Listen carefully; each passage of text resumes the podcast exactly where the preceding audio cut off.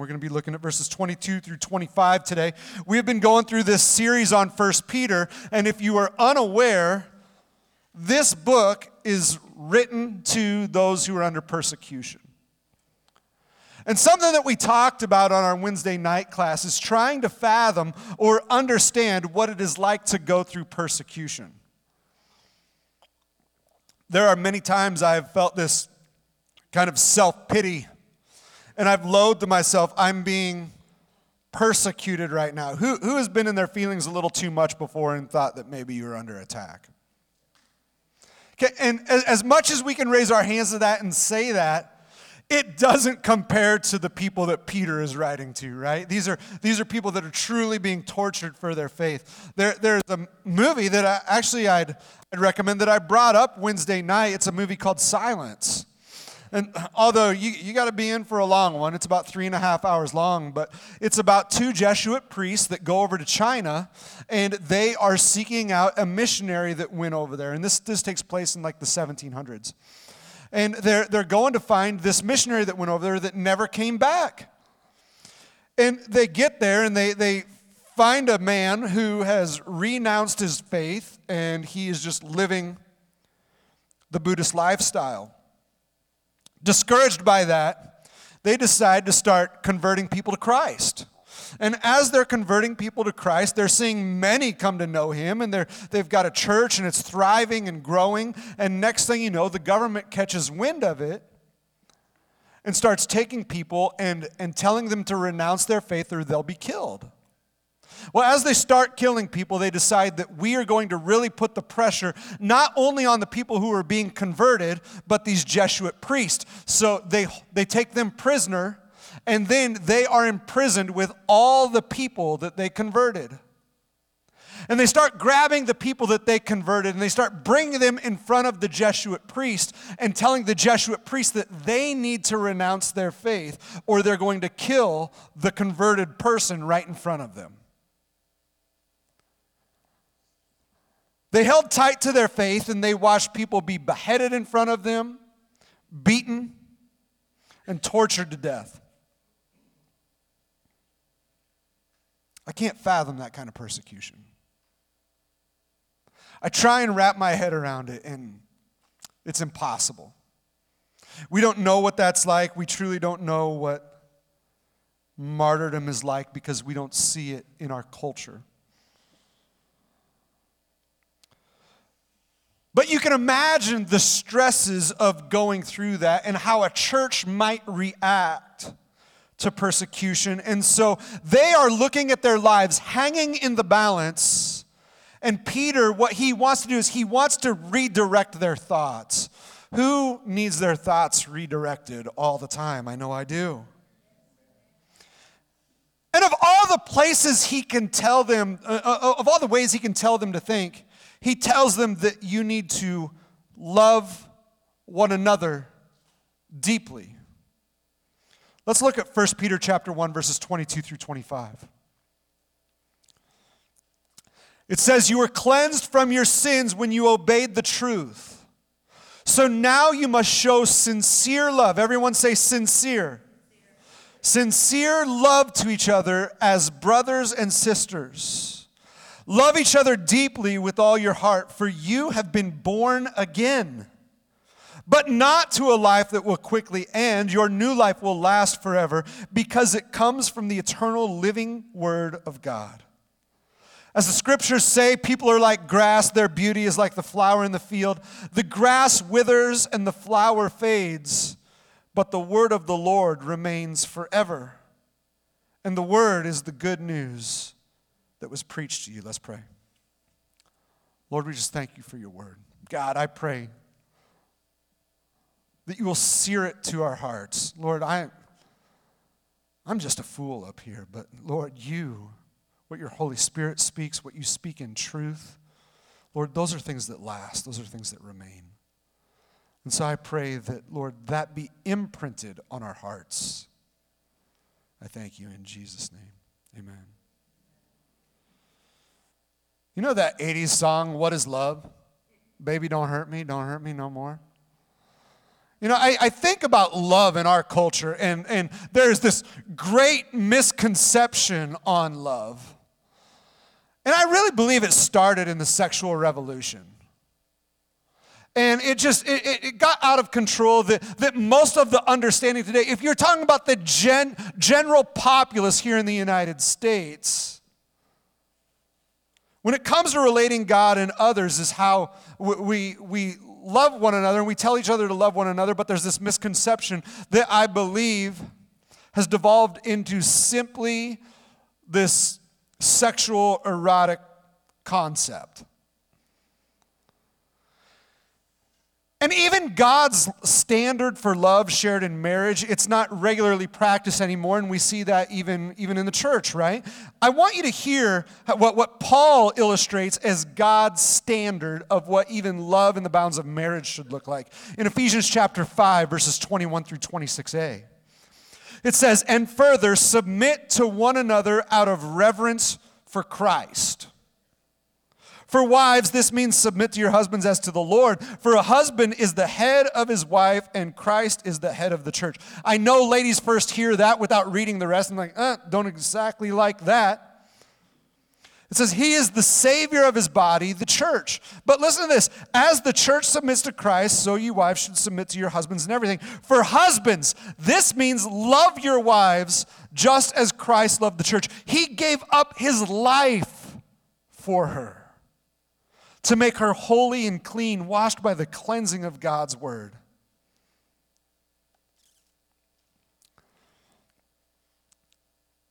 You know, if we were to look around this world, we're not seeing godly examples of love in marriage, and even in the realm of the church, we often don't see that. And if we're not seeing it in the person that we have dedicated our lives to, how much more rare is it to see amongst brothers and sisters in Christ? It gets pretty rare. And as I spoke to a little earlier, much of the view of this love and intimacy is unfortunately seen through the, that lens of sex. And I want to be very clear it's not that that kind of love in and of itself is sinful. It's not. And it definitely has its place in the eyes of God within that bounds of, of marriage. But what we repeatedly see in Scripture is that love at its core is giving yourself, giving your desires up for someone else's sake. We see this in the shortcomings of relationships based off of their longevity. How often do you see people trade friends for friends for friends or, you know, an intimate partner for another intimate partner, right? And so, so we, we, we see it in many aspects of our lives. And what I have found is when we learn to completely give up our desires for the sake of one another, and that person that we're giving that up for does the same for us, and you commit to that every day, you will discover there is an unbreakable bond that is centered on God. Who wants that for their relationships? That's what I want. And something that we need to look at is that scriptural love. You know, there are four different kinds of love mentioned in Scripture. And all of them, at the very basis, they are good.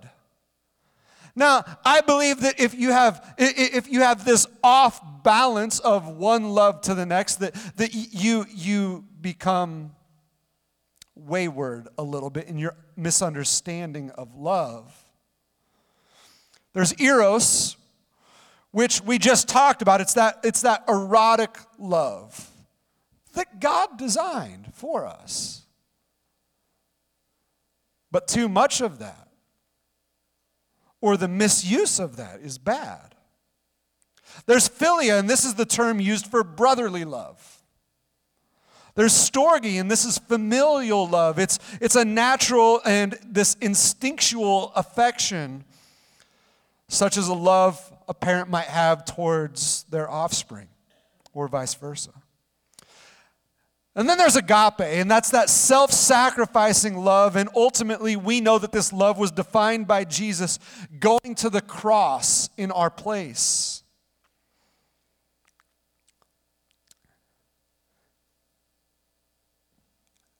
And as I'm walking through life and I'm thinking about how to apply this love, I wrestle with things in my life that last and things that don't last.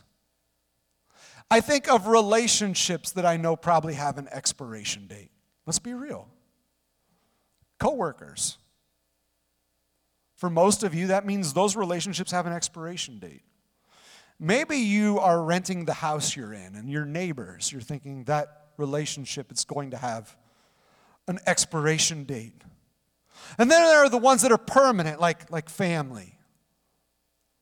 Things like maybe who you choose to marry. But our main text today, if we're to go back to that, it refers to people being like a flower in the field.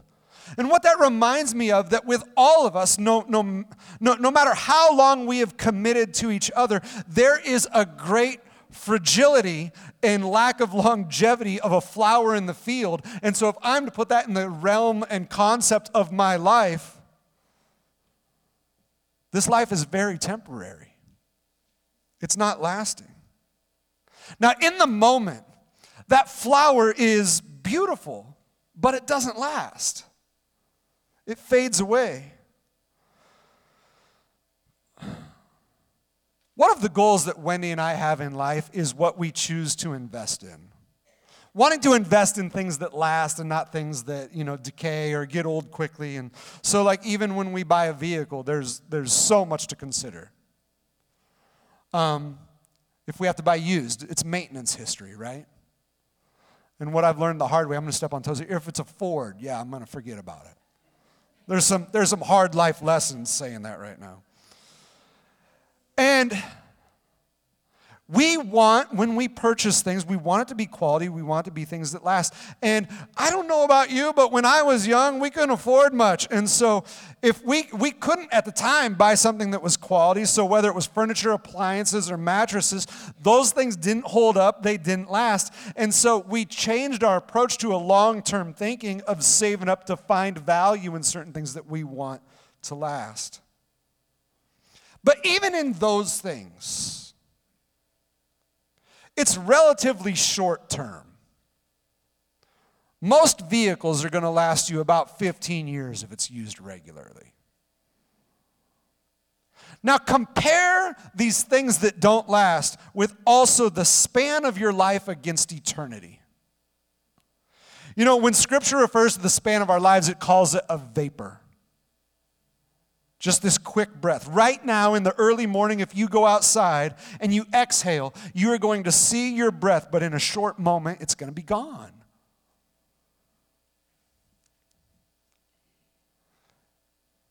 And so, to put our lives in that context, that it's going to go very quickly,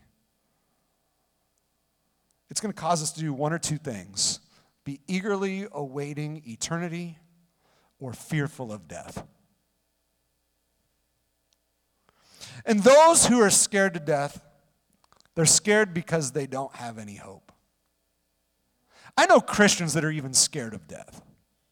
And I think if you truly understand what God has for you, if you understand like what he has prepared and the investment that he's placed in your life, you're not going to be scared, but you're going to long for it and you're going to be hopeful.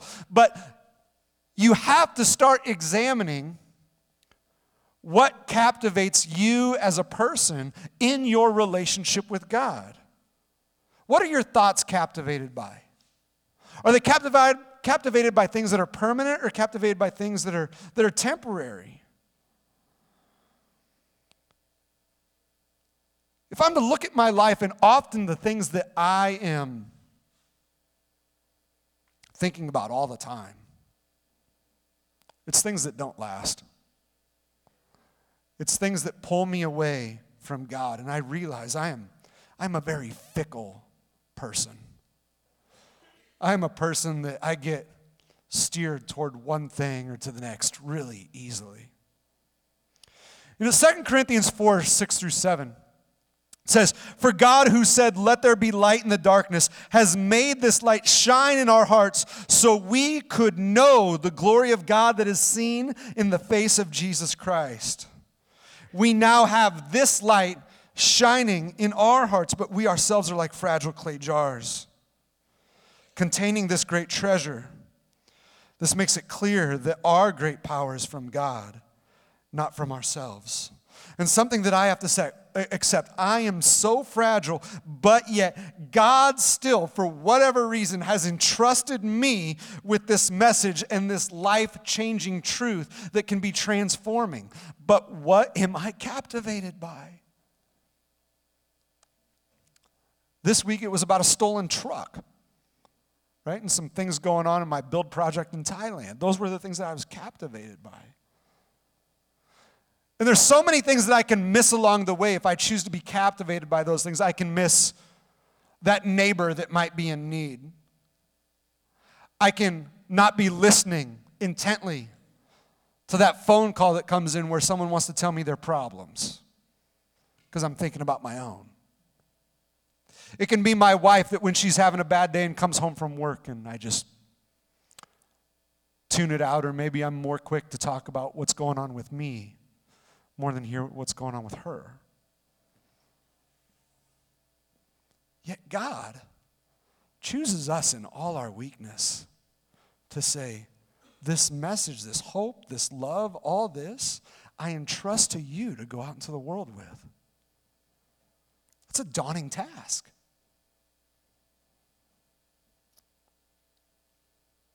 But we have to be captivated by the correct things. And Christ has entrusted us with that. It says in Matthew 10 38 through 39, and I'm going to be finishing up here very quickly.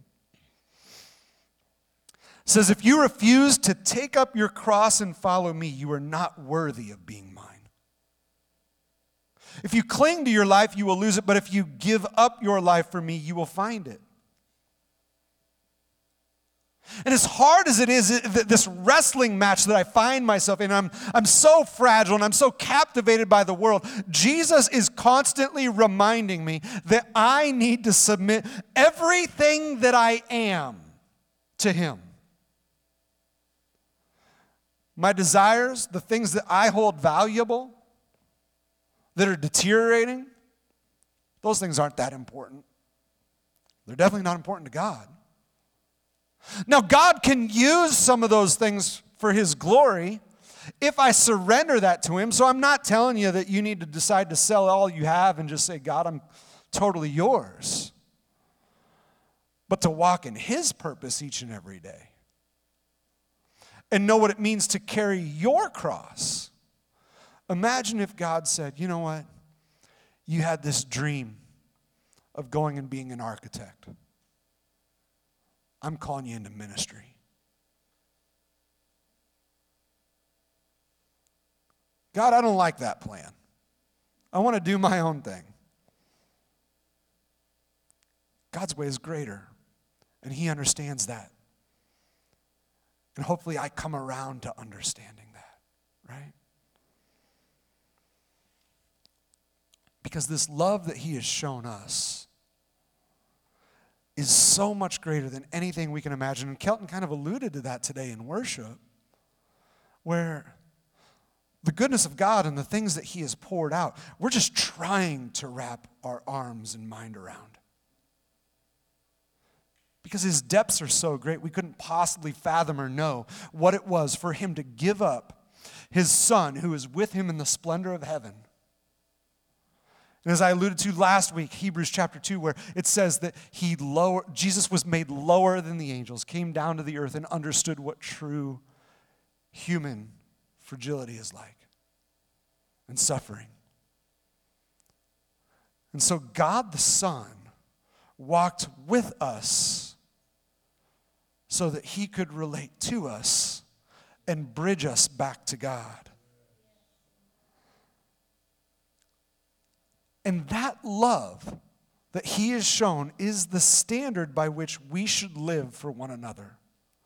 That self sacrificing love.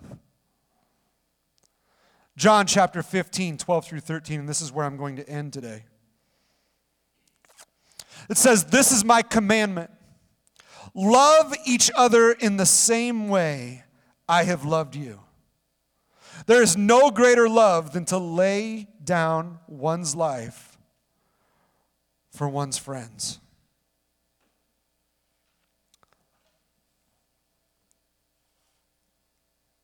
If I was to examine that scripture and really think about what love is, in the eyes of God versus what love is in my eyes, there aren't many I'd probably die for.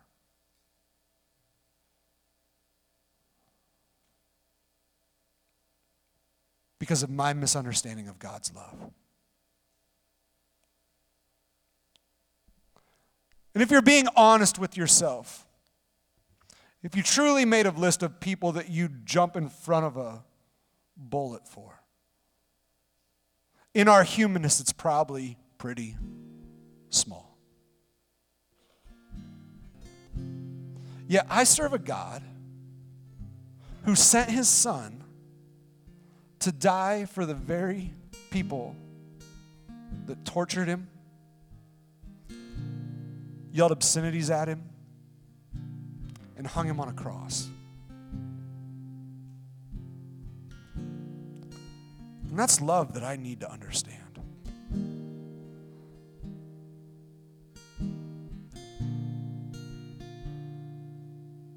Because a little bit of the world goes a long way in my life, and I often choose who I want to love and who I don't.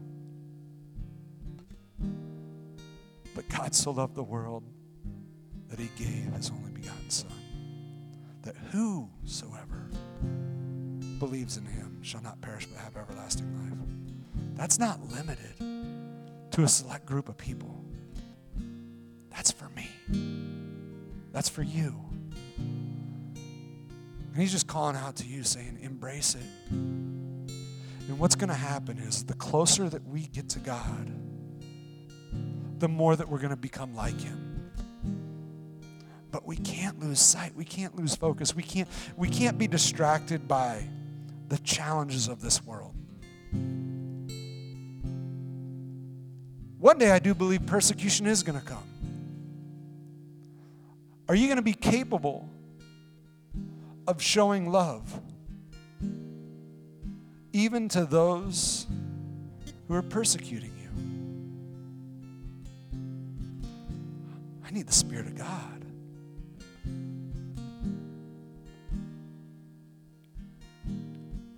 You know, I think if it happened right now, it'd be every man and woman for themselves. But Peter's saying, no, no, no. No. Love each other. Give yourself up for one another. This life is short. Don't be distracted that that that yeah, you could you could die today for your faith. Don't be distracted by that. Submit and love one another. It's so hard. But in order for me to get to that place, I need His Spirit. Mine on its own is not good. It's not good. So, what I want us to do right now,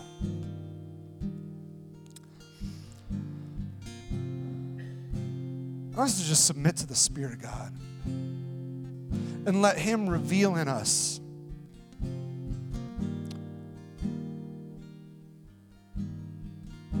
not only what we've been captivated by, but how we can be more like Him. So let's just surrender to God right now, Father God. Lord, for all the people in this room, that if they just choose to be real and honest with you in this moment, would say, Lord, I'm a flawed individual. There's so many aspects of my life where I don't reflect you the way I need to.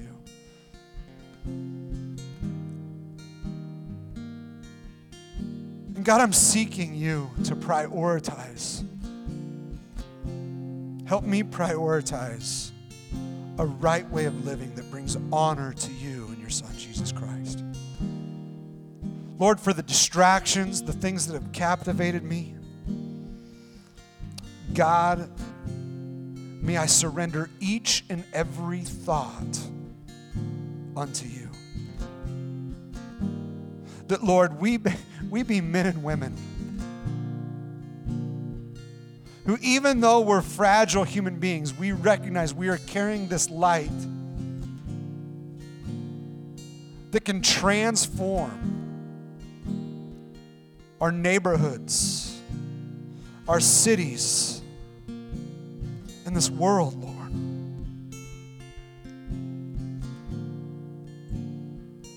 If we just seek to genuinely live for you, God, that good news will go forth.